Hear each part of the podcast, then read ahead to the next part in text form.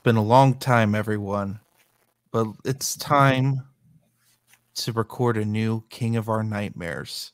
This episode, we're talking about the Kubrick classic that is the most overrated film ever, but we're actually talking about Stephen King's novel, his third novel, The Shining. And, and what an appropriate time. Yes. I have a couple covers I want to show you for the video people. Let me go grab them. Because I forgot I bought an original book club edition of The Shining nice. for this and then lost it. And then we didn't record. We were supposed to record the shot this episode like four months ago, and it didn't happen. So let me go grab that real fast. All and, right. Uh, yeah, this is this is good. This is good podcast material, right? Yeah, here. let me let me grab my copy so I can also show something off. yeah, we just have an ad break right here. All right, there we go. Ah.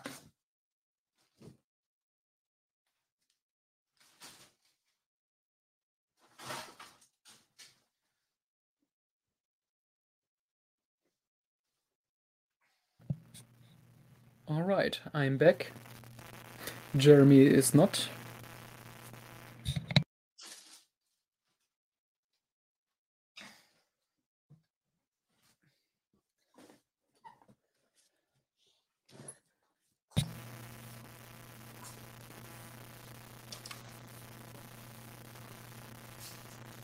Oh Lord, here we go.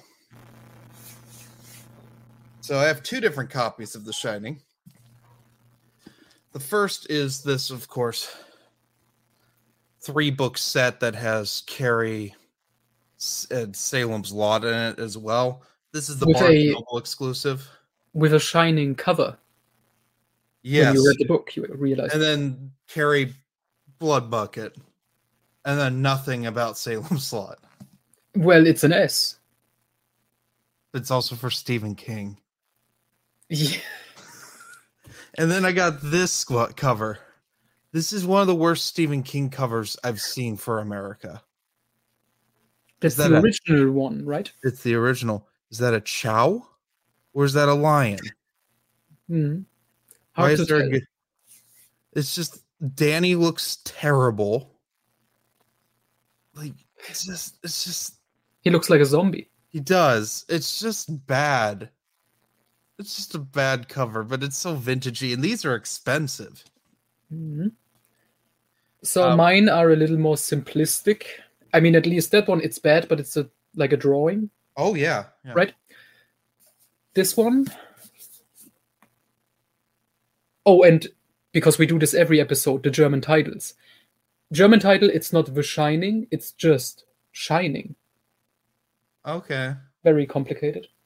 I think uh, this one is like the actual hotel that King wrote about, you know, where he stayed in when he got the inspiration. I think that's oh. really this one. Mm-hmm. And then I have this completely orange one. Ugh. Why does it look like a pumpkin? I don't know.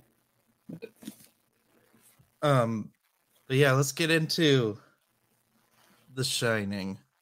The Shining is a rather than have an entire town story again, Stephen King gives us three really flushed out characters, and they're the Torrances. We got Jack Torrance, who is a disgraced college not not college, he's a prep school professor. Um he he's trying to write a play to redeem himself because of something that happened at the prep school and his he's a recovering alcoholic. Recovering like alcoholic writer.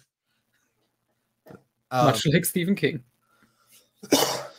we got his wife Wendy Torrance, who has mom issues, has a whole bunch of problems, and she's pretty kind of dependent on Jack for at least the first half of this. Uh, and then we got Danny, and Danny has The Shining, which is like a psychic power. He can see the future. He can see dead people, like the kid in the Sixth Sense. And they're going to be staying at the Overlook Hotel during its off season. Uh, Jack is the caretaker. It's going to give him the perfect time to write his play. But little do we know, the place is haunted and really haunted and evil. Also, I I need to not forget a character who I am forgetting. Forgetting his name, the cook. Oh, um, um, it's not Callahan. It's Oh, Calla- Why am I forgetting? oh Jesus. How okay, now you got this? me. I was... Be- Hallorann, Dick Hallorann. Hallorann. Hallorann. Dick Dick Hallorann. Who also has a bit of the shining too. And he is kind of a little bit Danny's mentor. You like. He's a really likable character immediately. Mhm. Well, they're all kind of likable at first. Yeah. And then Jack goes insane, which is something that both film adapt both the film adaptation and the miniseries don't quite get like Jack is he's a he's kind of I guess the protagonist of this. Oh yeah, I would say so. Yeah. Yeah. And it's just hi- him falling apart. Because Yeah. I think a, a misconception is this is about Danny. Oh, it isn't. It well, not really. Not really. I think that that more has to do with Doctor Sleep. Oh yeah, where he became the actual main character in the sequel. But Yeah. in this one, it's very much about all three characters, the entire family. Yes. Yes, and Stephen King does a fantastic job of flushing it out because this is something if I have one complaint about Salem's Lot after reading The Shining, it's that a lot of the characters that are brought up in Salem's Lot, they don't have a lot to do. Yeah. They're there to have make this story big and impactful and like when they get turned into vampires, you don't care so much about some of them. Others you do. But like with this, he dials it back for the spooky. And there's a Which lot is- of Which is also something I really like. How different his first three novels are. Yes. Like Carrie was about basically just one this one outsider girl and these other kids in high school, was it right? Then Salem's Lot, okay, let's take a look at an entire city. Hmm. You know, Salem's Lot. And this is just okay, we have this one family. Let's explore them. And I like Mhm. these different approaches he has.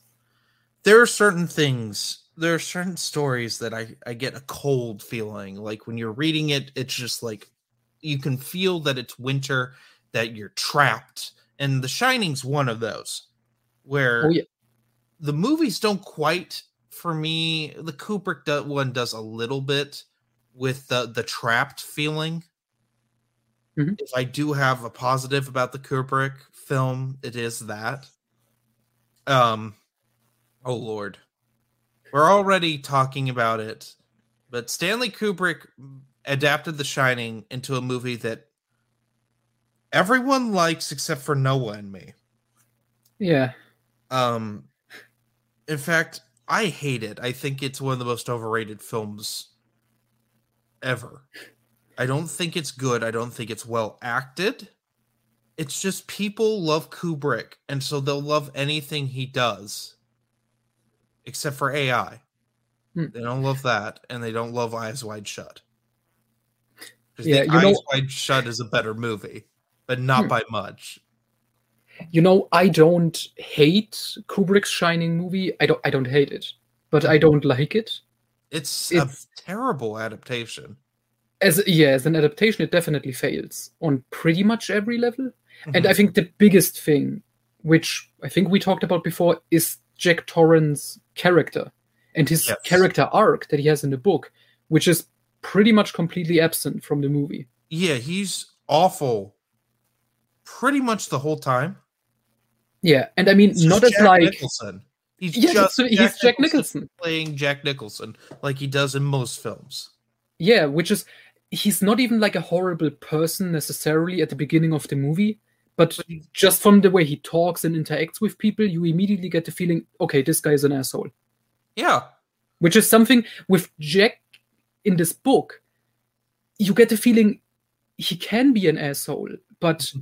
We get so much from his point of view, and he hates himself more than Yes. anything, and he really tries to be better, and you Mhm. do feel for him, which makes his you know going insane more tragic. Yeah.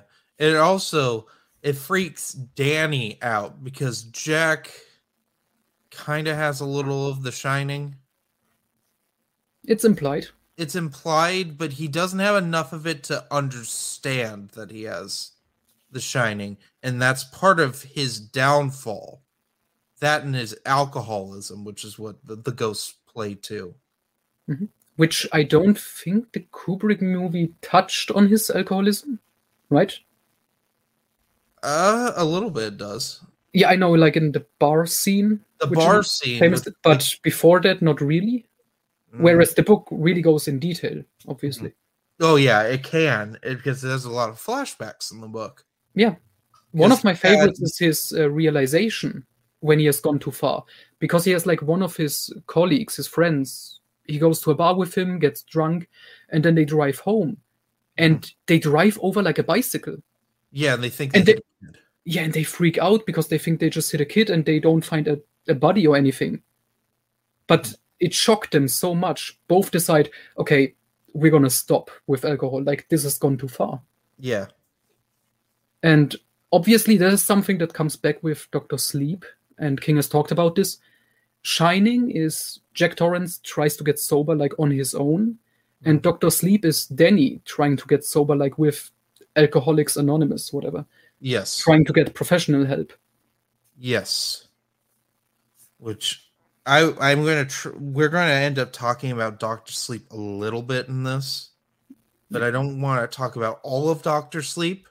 Yeah, we just have to bring it up because obviously it ties in. The- Well, there's a hand. There's some things I want to discuss with Doctor Mhm. Sleep. One of them, I want to talk about Danny's shining ability. All right. but but first so so one of the big things that's a big rift in jack and wendy's marriage is that when danny was a little little kid because danny's a little kid in this but when he was younger when he was like three he spilled jack's beer all over his a script he was working on and jack broke danny's arm and so there's a bunch of problems with that there's problems with Jack's alcoholism, and that's kind of has a a rocky marriage thing going on with this. Um, but Which is interesting because that plot point comes directly from Stephen King, which he mentioned once. His kid, I think it was Joe, also like literally did this, like ruined one of his scripts. Mhm. And King, he didn't beat his kid up, but he was like, wow, in this moment, I'm so filled with rage, I would like to beat my kid up. Mhm. And then he obviously this lead into this book. yes, with So um, I so this just shows you more why he doesn't like Kubrick's Shining. mhm. Probably because he has there's so much of himself in Jack Torrance. yes, it's like what Stephen King could have become if he succumbed to his alcoholism completely. Um, but Danny, Danny picks up on all this and doesn't understand it. He picks up on Jack wants to kill himself. He wants. He picks up that there was a baby, which I wanted to talk about because in the book it's explained away that Wendy and Jack wanted a second child, Yeah. but th- could this have been Abra's mother? Because- You want to tie this so I gotta explain something here. Spoilers to Doctor Sleep. It's been out for like a decade now. The main, uh, there's a little girl in it named Abra, and Abra and Danny are connected. They both have Tony, which we haven't even talked about Tony yet. But Tony is Danny's imaginary friend, kind of, who comes to him when The Shining happens. Um, but um the reason they're connected is due to the fact that Jack had an affair while Yeah. either in college or while they were at when he was teaching at the prep school. He fathered a child with this woman. The woman died in like was like hit by a car or something, but her daughter ends up being raised by her grandmother, and then Abra is the great grandchild. So it's like Danny's Abra's Danny's half niece. Yeah, they are uncle and niece. But can I can honestly say that like you could interpret it as there was a Danny like realized that that happened and didn't comprehend. Hmm. Because I remember when I initially read Doctor Sleep, I was like, that doesn't make any sense. Yeah. That's that's one of my least favorite points in Doctor Sleep. Is this? It's like a soap opera cliche, Yeah. which they cut out of the movie Doctor Sleep. Probably I haven't watched it, but the Abra in that in the movie is black, so most likely. That yeah. Although I as I recall, she's Hispanic. Or she, I, I don't know. Hispanic In the book. Book. Um, because isn't her mother, her grandmother, Hispanic or great grandmother, I should say. Ah, It's been too long. I don't remember exactly. I can't remember either. I read it like two years ago. But yeah, um, we got Tony. So t- Tony was, um, was, oh god, Danny's imaginary friend. Yes, and he looks like an older Danny, which Well, we don't know that at first. at first. It's more like a revelation later on. yeah, as is his name Tony, uh, because Danny's name is Daniel Anthony uh, Torrance. Yes. Um, but he's, he keeps showing him visions of don't go to the Overlook. But Danny has to because his parents go there, and then we have all the crazy things that like start happening there. Room Mhm. 13 with the dead woman in the tub. Oh, Uh, which is different. In the book, it's room 2037. And in the movie, I think it's 217, right? I can't Like they, ch- they, they changed the number for some reason. Yeah, I think so, but I don't I don't remember. There's the fire hose. Yeah, which we can say that works in the book. It, It doesn't work, work. in the miniseries. It No, looked horrible. Nothing As in the- the miniseries. you know, the, the, the animals. Oh yeah, that's that's the worst. That's what everyone, if they've seen the miniseries, remembers. Is the is the awful CGI Yeah. and the fact that it has no, it's not scary. It's a literal adaptation, and it just doesn't translate to film. I've said this before, and I'll say it again: ninety percent of Stephen King's work is unfilmable, especially when it comes to the horror. Oh, definitely. Like when you try to do it like literal, like my thing with the Kubrick movie is visually, I personally don't have too much of a problem, and I can understand why he changed certain things and Uh-huh. make them to make them more scary. Okay, that's fine. Like we said, he changed the animals to what was it? A this maze. labyrinth. Yeah, the maze. Okay, that's fine, understandable. But then it failed when it came to the characters. Mhm. And bad acting. There's some Yeah. really over the top acting. The kid who plays Danny is Wasn't an actor. Yeah, he wasn't an actor. Also, Tony is his finger For some reason.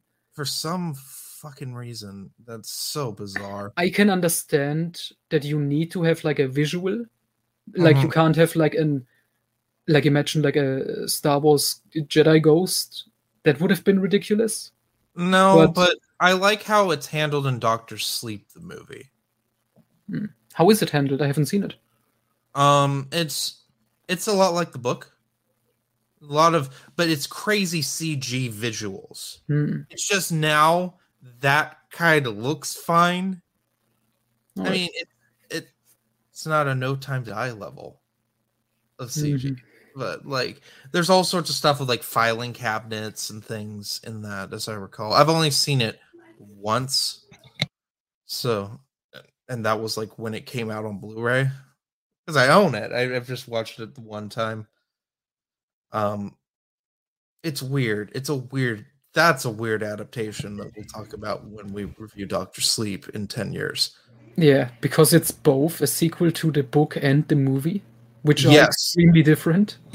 Yes, because there's a whole thing in the Overlook in the movie. And we have the kid who was in E.T. playing Jack Nicholson. it is bizarre. And they make him kind of look like Jack Nicholson, and it's just it's weird. I'm glad they didn't do what Disney does with the motion capture. Oh yeah, when they CGI it. Yeah. Which looks heinous. But yeah, anyway, um there's just creepy, creepy things. And I don't want to reveal too much about the horror in this book because I want people to experience it. Whereas in Salem's Lot, we literally did a deep dive analysis into things. But like I pretty much we've said the things that people know about the book. I don't want to spoil more. Although I will say the the masquerade stuff in the book is really well done. Mhm. When things really go crazy. Yeah. Especially when when Dick Hallorann's reintroduced and he has to like rescue. Oh yeah, that's a great element when he comes back. Which in the movie again, The naked woman on his wall. yeah. I mean, okay, that was fine, but That that made me laugh when I first saw it. I'm like, why? Why does he have a giant like poster sized naked woman on his wall? And they were just zooming in because I saw it on TV originally. It was like the first time AMC got the rights to like show it, and they just have this big old blur over her boobs. And it just is zooming in, and I'm just like, I was freaking laughing because it's just so weird. I mean, at the time, I had no idea who Stanley Kubrick was, and I Hmm. didn't know this was like considered a great movie because my mom hates this movie. hmm, Absolutely, she's like, "Ugh, you're watching The Shining," and like left the room. She does that with most things. Like, oh, you're watching Death Wish three again. Just leaves. That's great. But yeah, with Hallorann's character, I mean, I like the actor who portrays him. In Oh yeah, movie, no, he's the best. Yeah, but I, d- I don't really get the decision to kill him off. I oh guess yeah, yeah. I don't know. It's- it's kind of a waste. shocking scene when it happens in the movie. Yeah. Um, it's, it may be the most shocking thing besides that dog giving that dude head. Oh no, you know what was the most shocking thing in the movie? The cameo by the original James Bond. Barry Nelson plays Ullman, the, the Oh, hotel does- manager. So Casino Royale and The Shining are connected. We have we have a James Bond reference here. I hate it. But yeah, um things get really really crazy in this book and the ending is a lot different from the movie and I don't want to spoil it for people. Yeah, just to say, Stephen King, I think, put it this way in his afterword for Doctor Sleep. Kubrick's movie is ice, and his book is fire, hmm to reference the elements, like Marc Forster would do. And and the the classic movie Quantum of Solace, Yes, the greatest Bond film ever made. Indeed, cinematic masterpiece. Oh yeah. Um I this is a like I think of The Shining as the perfect Stephen King book. I mean, most of the elements are in there, definitely. Yes. it's not too overly sexual. There's some sexual things in there, Mhm. weird sexual things, but they're not. When we get into 80s Stephen King, Yeah, I would-. I would say this is appropriately sexually weird. yes. And I mean, we got the alcoholic, Mhm, the author, mhm. uh, the supernatural element, the child with supernatural powers. What else did we? We got a family drama and all the good character stuff. Yes. Which begs the question: Did he perfect it with this book? Like, did he get better and better with his first three novels? Yes. This is definitely a progression. I think with Salem's Lot, he bit more off than he could chew at times. So when he dialed it back and just worked on a handful of characters, it was far better. Hmm. Which we also have some short stories that go along with this that I've never read. I haven't read them either, but they are available online. So it's before the play. That's the one that's mostly recommended by people because that's actually new stuff. It's about the history of the Overlook Hotel. Apparently, it's very interesting. It's similar to like what we get in the book when Jack finds this map, uh, not map, this book, um, with the history and all these uh, news articles about what happened. thing that starts happening when he becomes obsessed with the hotel. Exactly. And I think the short story is like made up of such articles and stuff, like really exploring all of the history of the hotel.